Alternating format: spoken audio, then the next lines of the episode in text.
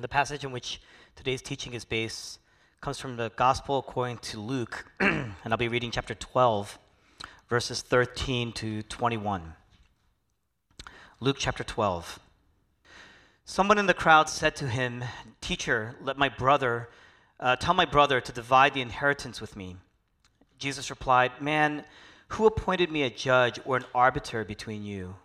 Then he said to them, Watch out, be on your guard against all kinds of greed.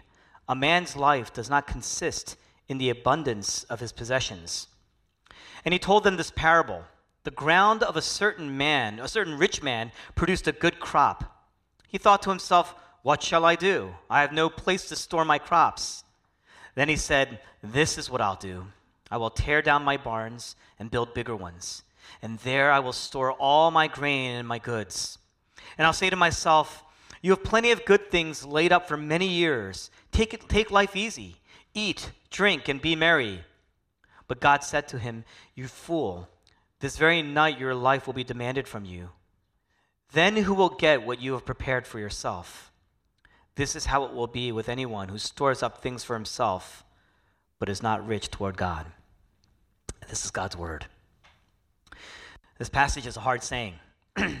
it's a hard saying because we live in a world today where people keep their wealth very close to their chest, much closer to their chest than, than their sex lives or their drug use. But you need to know that Jesus talks way more about our wealth in the gospel according to Luke.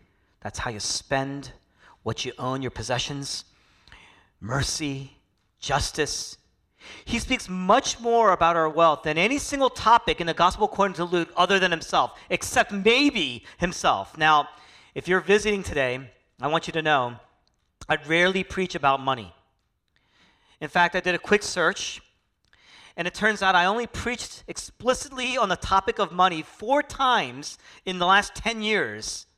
So I should probably preach more about money and the reason why is because at Metro, we believe that if you focus primarily on the person of Jesus and the work of Jesus, if you focus enough on the gospel, it becomes clear that one of the direct applications of the gospel shaping your life is with respect to your money and how you spend it, your possessions, how you, what you own. But you can't ignore passages in the Bible where Jesus talks about money. And so I'm called to preach it. We're going to do it twice in this series. I'm going to hit this topic.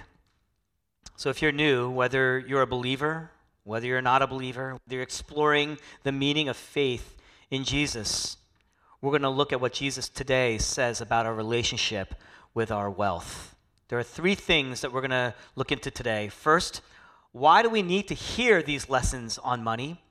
Two, why do we miss often lessons about money? And lastly, what are Jesus' lessons about money? Why we need to hear it, why we often miss it, what are the lessons? First, we're going to look at why do we need to hear it. Verse 13 somebody in the crowd approaches Jesus.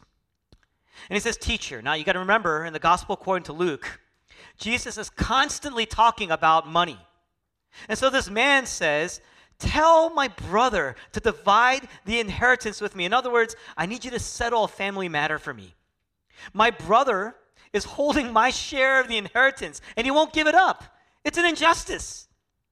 Notice, he calls him teacher, he calls him rabbi. You need to know that in ancient times, you didn't take civil lawsuits. You didn't take lawsuits like this to a judge. You went to a rabbi. You went to a rabbi who would apply biblical law to the situation and he would settle the case. But Jesus was actually not one of those types of rabbis. But because he's always teaching about wealth, he's always teaching about money, he's always teaching about greed, this man wants to use Jesus' authority to settle his family situation, his family matter. And what he's saying is, My brother needs to hear you. My brother needs to hear this. Now, that's a lot like us. It's a lot, it's a lot like us. Here we are, we're sitting, we're listening to a sermon. Once your mind starts to figure out what the sermon's about, one of the first things we often do is, I know a person who really needs to be here to hear this. This person needs to hear it. That person needs to hear it. Some of you are doing that right now. But the reality is, we're the ones that God called into the room to hear. Why do we need to hear lessons about money?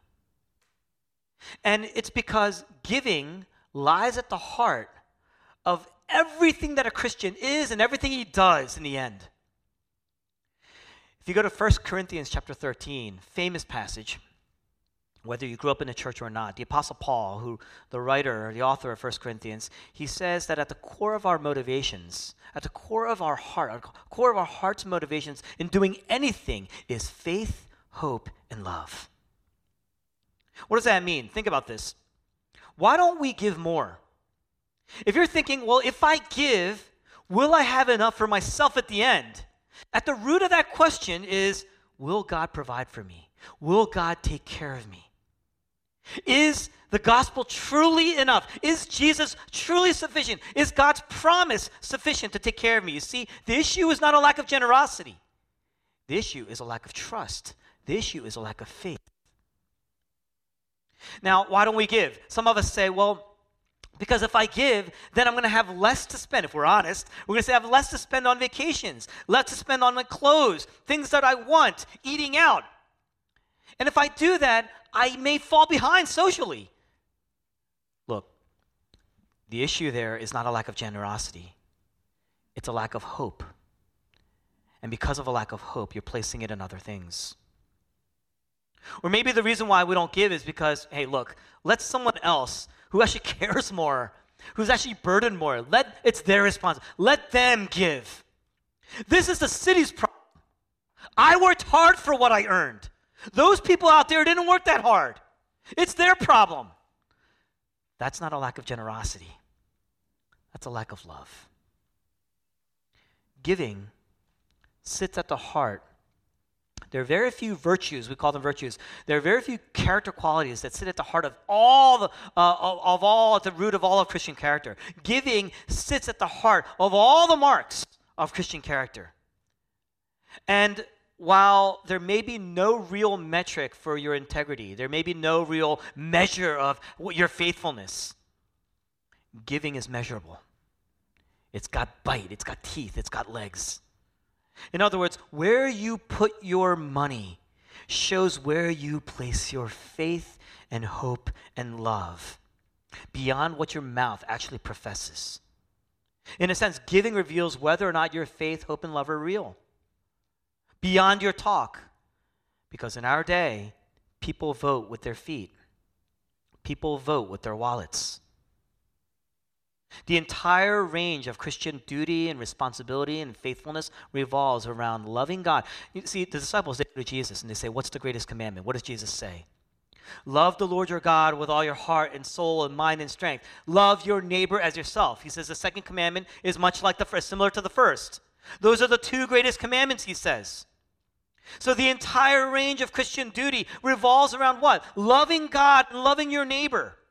And so you can't say you love God. You can't say you love your neighbor unless you're willing to vote with your wallet. And the only way you do that faithfully, the only way you can do that graciously, the only way you'll do that joyfully is if you believe that everything you own belongs to God. And so the church, right from its beginning, right from its institution, marked was marked by a radical giving. Look at Acts chapter 2, Acts chapter 4, Acts chapter 5, Acts chapter 6. They gave and they gave and they gave, and God added and He added and He added. Thousands, it says. Giving is the hallmark of the growth of the church. Now, think about this. Why? It's because the God we serve, the reality of God's cosmic generosity, His ultimate generosity is what? That famous passage. John 3:16, baby. For God so loved the world that he gave his one and only son.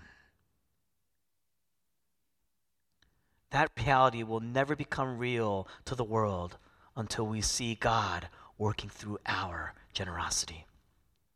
In Exodus chapter 33 to 34, God came, comes to the people. He goes to Moses and says, Look, I'll help you, but you will not see my glory. And Moses, who represents God's people. He says, Please, we want to see all of you. We need to see all of you. I don't, in other words, I don't want to know you as just a concept. I don't want to know you as just an idea. What does God say? Take off your ornaments, relinquish your wealth, lay your money lay your wealth at my disposal. Why, why does he say that? What he's saying is, if you want me to give you all of me, if you want you to give you all of me, did I say that right? If you want me to give myself, all of myself to you, I want all of you. I want all of you. And this is why Jesus is constantly talking about our wealth. He's constantly talking about money because giving is more than just a good quality, it's more than just a good virtue. It's at the heart, at the root of all of our character. That's why we need to hear these lessons. Now, why do we miss these lessons often about money. One of the shocking things about this passage, verse 14, you see it, Jesus actually refuses the man's request. It's not because he's not concerned about justice. It's not because he's not concerned about matters about mercy. He is always talking about justice. He's always talking about mercy. But he says this Man, who appointed me judge or arbiter between you? What does that mean? On one hand, he's not saying he's not a judge. If you look, if you actually have a Bible and if you scroll down later in that very same passage, in that very same chapter, Jesus says, I came to divide. That word divide is arbiter. I came to arbitrate. I came to divide. I came to judge. In other words, I have come as a judge, but I have not come to divide your land. I have not come to, to divide your wealth.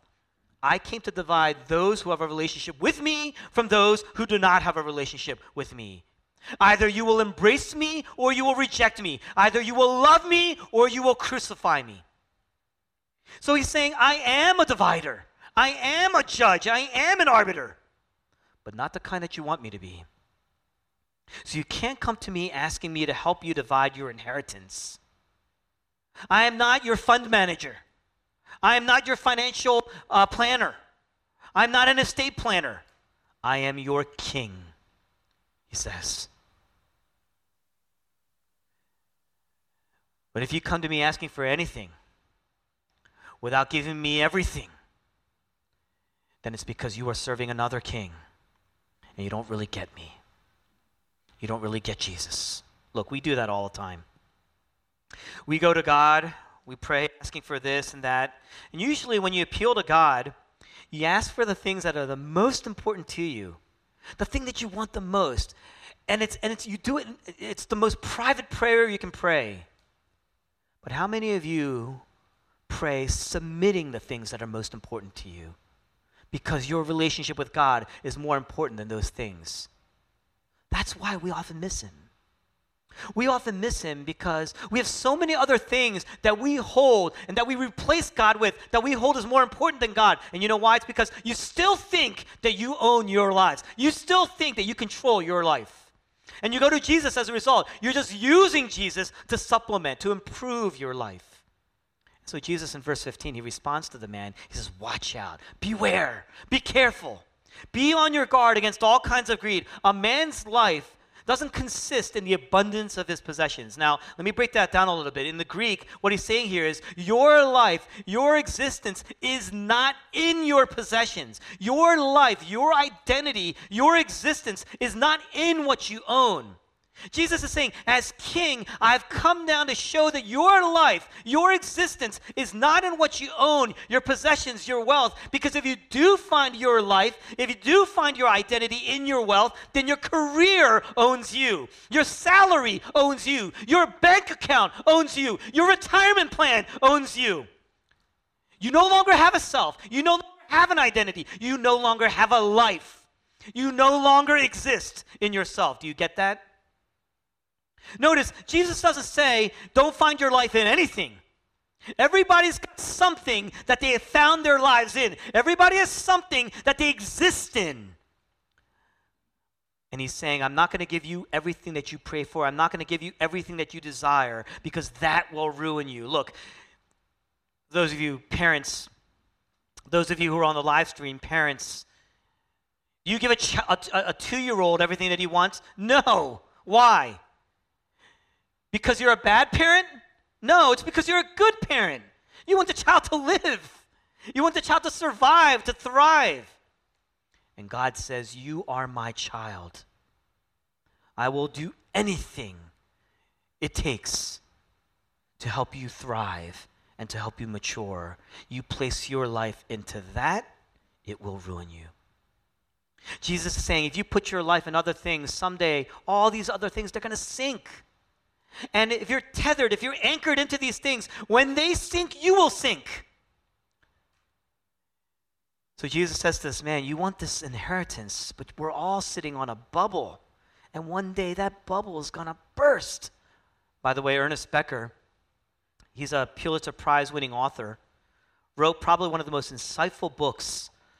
His, his greatest work is The Denial of Death. Basically, what he's saying is that the reason why we're so frantic, the reason why we're so anxious and driven by wealth and sex, careers, drugs, we self medicate, relationships, you know why? It's because we know we're sitting on a bubble. Deep inside, we know one day that bubble's gonna burst. And so we're looking for ways to either cope with it, escape it, that reality, that truth, to protect ourselves from it. But Jesus says, You can't. You can't. It's all coming to an end. This is Jesus, the creator, the king of the universe. And he says the show is almost over. And there's no escape unless you submit to Jesus as king. Now, I want to remind you, Jesus never says, he never says to a person when they come to him, Give me all your money. I'm not saying that. Jesus doesn't say that. Let's be clear. Why not? Because he knows that if you give all of your wealth before you actually give Jesus your life, you're still on the bubble. You're still in the bubble, and you're coming to Jesus as just another way to cope, another way to escape. You're still using Jesus as a way to get out. And it's not always direct. Maybe some of you give to the church, but some of you give to just charity or to the homeless, through community service, through social justice. But you're still trying to do your part so that, in a sense, God kind of owes you. That is still being on the bubble. That's the death. Because Jesus isn't here to bargain with you, He is the king. It's not your money He needs, He's the king of the universe. He wants you. We often miss these lessons because we've looked and hooked our lives into other things, and those things have become our king. What are the lessons then? What are the lessons about money that we need to hear?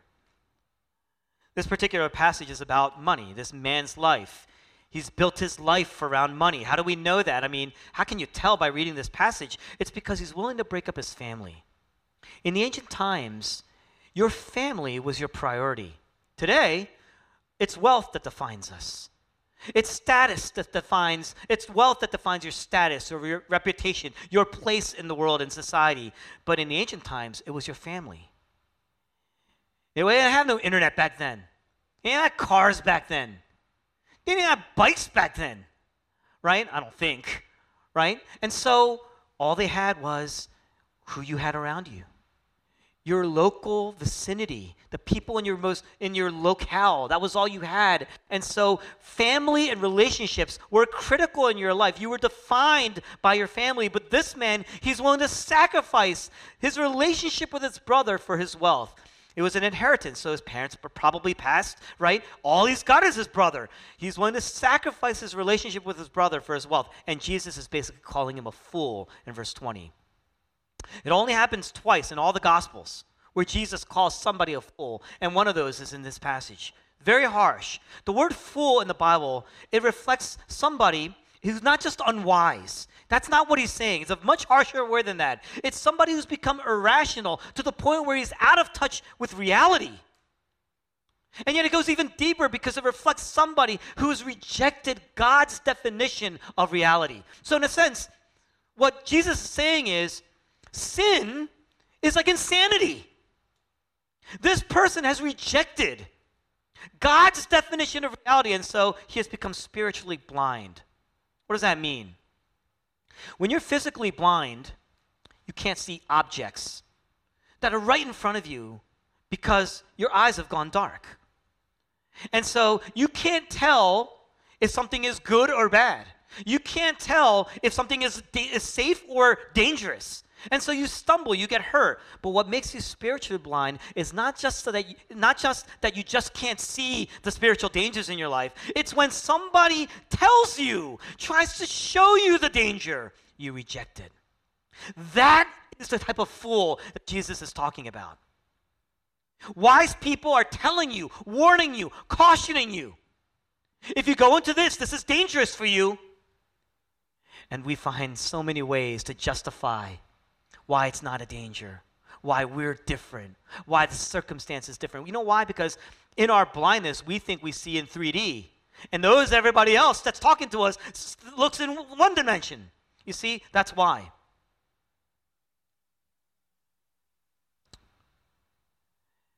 Jesus rejects this man's request, warns us regarding our greed, and then proceeds to tell a story about a man who's blinded by his wealth. In verse 16, you see a farmer. He's grown rich, clearly a good farmer, and also fortunate because his land produced. What does he do? He looks at everything he has and he says, I know what I'm going to do. I'm going to tear down the storehouses. I'm going to build builder ones, build, build bigger ones. Jesus saying, now this person, he's falling for it. It's not enough that he's grown wealthy. Because of his overproduction, he's now investing much more deeply. He's much more tethered now to his wealth. He's now starting to lose the sense of reality that all of this, he didn't create that land. He didn't, he didn't create in a sense, his wealth. The land produced for him. He might have worked hard, tilled the land, but who gave him that land? That particular plot that produced so well. He's forgetting the reality that all of this is a gift. And now what he's doing is this is all he sees. I gotta build. I gotta build. I gotta build. There's, this is all there is to life wealth building and saving. And so in verse 19, it's almost ridiculous. All the parables have this kind of ridiculous portion that kind of shocks the listener. In verse 19, he's speaking to his soul. And he says, Now you can take life easy. It's like Scrooge McDuck jumping and diving into a pile of money. Take life easy. Enjoy because you've saved. You see? He's speaking to his inner soul. This is what you need. Notice in verse 18 he says, I'm going to store up all the grain. I'm going to store up all the goods, everything. In other words, he rejects what saving is doing. Saving everything is doing to his spiritual character. It's not so much about, this is not a passage about don't save. This is a passage about the man saying, I'm going to keep it all. He doesn't give. He's not generous in his heart. He's rejecting, he's failing to see what saving everything is doing to his character. And so his eyes are now narrowing to only what is material, only what is tangible for himself. You see, Jesus doesn't say, don't ever save. There is a physical world. But Jesus is saying that this man's wealth has become everything for him and he's rejected the priority of his spiritual life, his spiritual character. And Jesus is saying, That is a fool. What was he blind to? What did he overlook here? What did he overlook? God says, Here it is. You save tons. Literally, I mean, this man at storehouses, you save tons. But tonight, you are going to die. In the actual Greek, it's implied this way. It's as if God is speaking to this man and he says, I know you think you're rich, but you forgot something. You're actually bankrupt because you owe me a debt the size of your life. And tonight, I will come to collect. Your sin debt will cost you your life. And there's no amount of work that you've done, there's no amount of money that you saved that can pay that debt. You see, this man's wealth has made him so myopic, such a narrowed vision, and he's grown blind. Because he's got he's grown blind. You know what happens? He's got the spiritual diabetes, and so he's gone blind. It's because he's fat with his wealth. And now he realizes he can't take any of that wealth with him. But if you invest in other people, if you invest in God's people, the wealth multiplies, it advances, it grows his kingdom. You see, the great, uh, uh, you see, uh, Martin Luther once said something like this. Uh, Martin Luther, the great theologian, he said, Today in the world, uh, we are stingy with our wealth and promiscuous with our bodies when we should be promiscuous with our wealth and stingy with our bodies. Yes, you need to save some. But the more that you invest in other people, the more that you invest in God's kingdom, you start to see with God's eyes. You are living into God's view of reality. This is not a rich man talking to you. I didn't grow up with much. But I can tell you, I can tell you that what's killing our culture and society today is the need to build and redefining what it means to advance and grow. And that's exactly what's going on here. Look, if this world is all there is, then yes, sex isn't a big deal and money is everything. But if this if there's a greater reality than this world, then sex is a very big deal and money is not. Today, talk about sex is easy.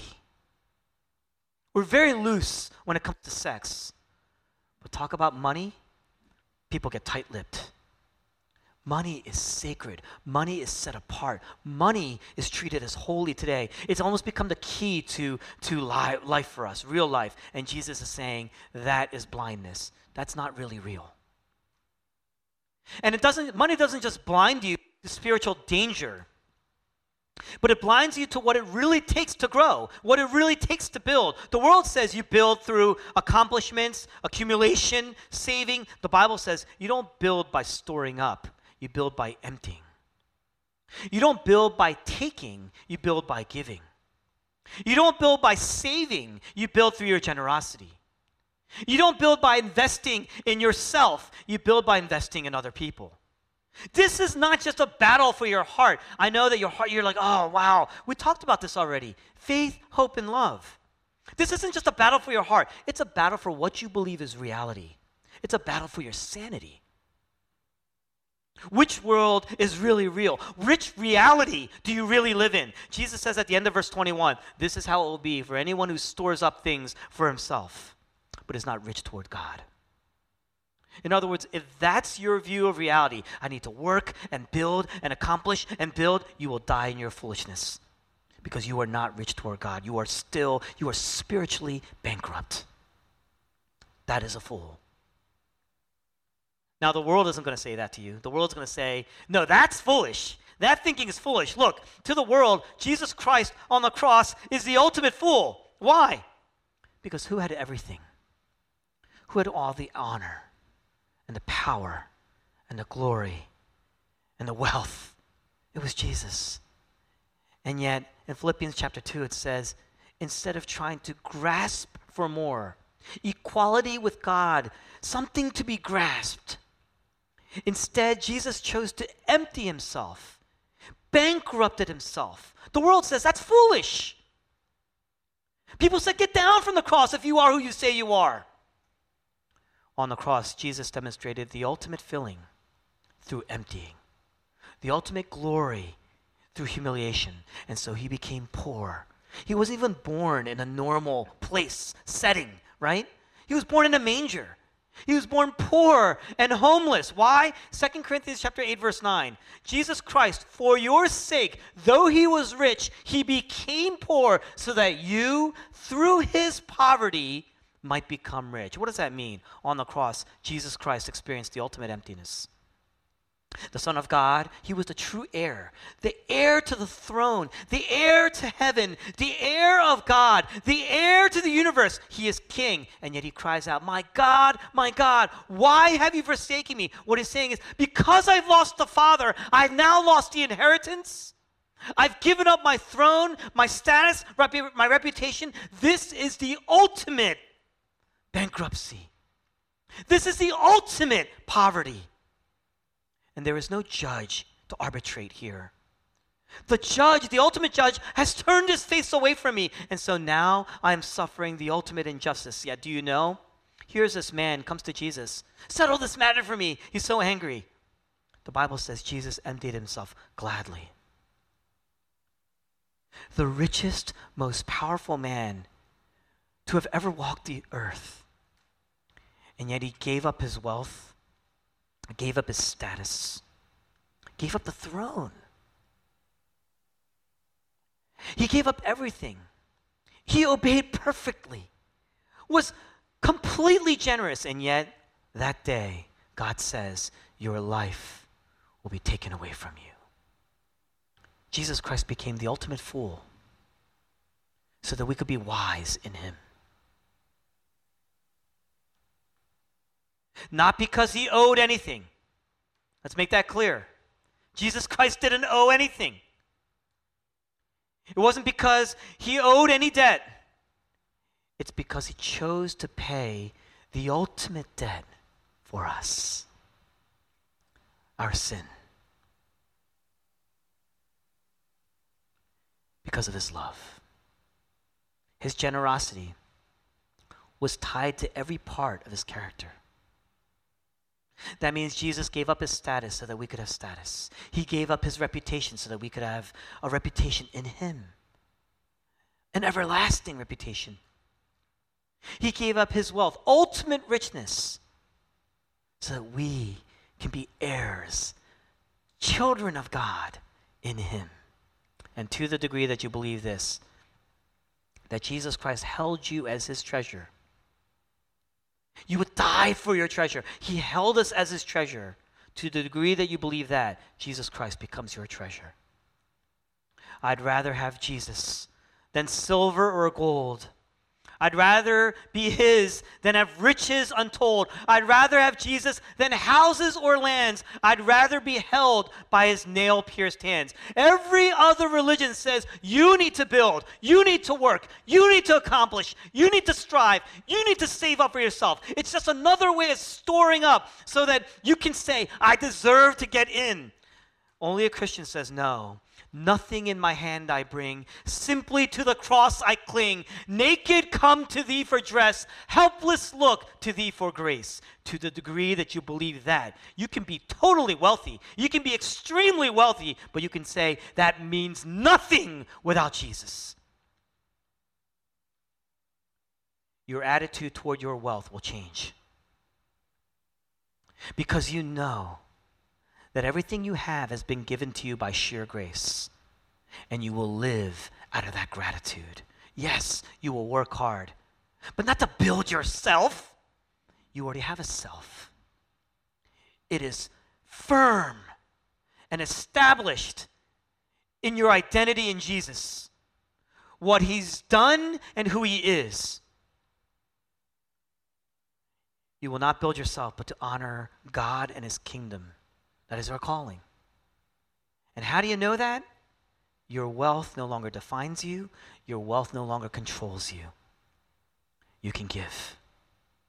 Look, in the Bible, first of all, the tithe is considered, you know, 10%, traditionally known as 10% of your income. Your t- the tithe is known as, uh, is, is oftentimes nuanced. You know, sometimes it's 10%, sometimes it's 10%, and then there's more. And yet, sometimes it's the widow who gives two, two pennies, right? The reality is that 10% of anybody's salary is a lot. You say, well, I don't make as much as that guy. Well, yeah, you're saying 10% to me is a lot. But 10% of that rich guy is a lot to him, too. You see that? To the degree that you believe in the gospel, you can have a little or a lot, but it means nothing without Jesus. It will change your attitude toward your money. Because money no longer rules you. In the end, you're only going to give to the degree that you are grateful. If you believe, man, I've earned everything. Do you know how hard it, it, I worked to get here and how long it took to get here? Then you're going to believe that you deserve, what you're saying is you deserve everything that you have. You're never going to give. But if you're wise, if you're not that biblical fool, you're going to say to yourself, but who gave me my job? Of all the people that could have been selected by this school, of all the people that could have been selected by that opportunity, I received it. It is a gift of sheer grace by God. More and more scholars say that even your intelligence is not something you acquire, but much of it, a lot of it, has been passed down to you. God happened to knit you together that way, and He gave that to you. Who gave you your job and your opportunities, your relationships, your home, your intelligence? You're going to say, The Lord gave this to me. And He gave me even more. He gave me His own Son. He gave me new life. And God spared no expense. Every time I look at the cross, I see the empty tomb, but I see an emptied Christ. We say we pray for the things that we, we want the most in our private prayers. What did Jesus pray for? He prayed for God's glory, and he prayed for you. He prayed for you. You are God's treasure. You. Jesus gave up everything. It was worth it. He was glad to do it because you were the treasure. And if you see that, it will melt your heart. You're saying, Well, how do I give out of gratitude? That will melt your heart into gratitude. You will see that you are rich beyond compare already. You will see that through God's lens and no longer be blind. See Jesus. Look at Jesus on the cross giving up his status for you, giving up his reputation for you, giving up his throne for you, giving up everything, the Father for you. He tithed not just 1%, not just 10%. He didn't sit there with a calculator and say, okay, what's the limit that I can give? He gave everything. He tithed his body and his blood for you. That's what love does. And he gave it gladly will you then give gratefully? Will you then give graciously? Live freely. As we come to the table, let's reflect on the goodness and provision, the wealthy provision of Jesus for our sakes. Let's pray.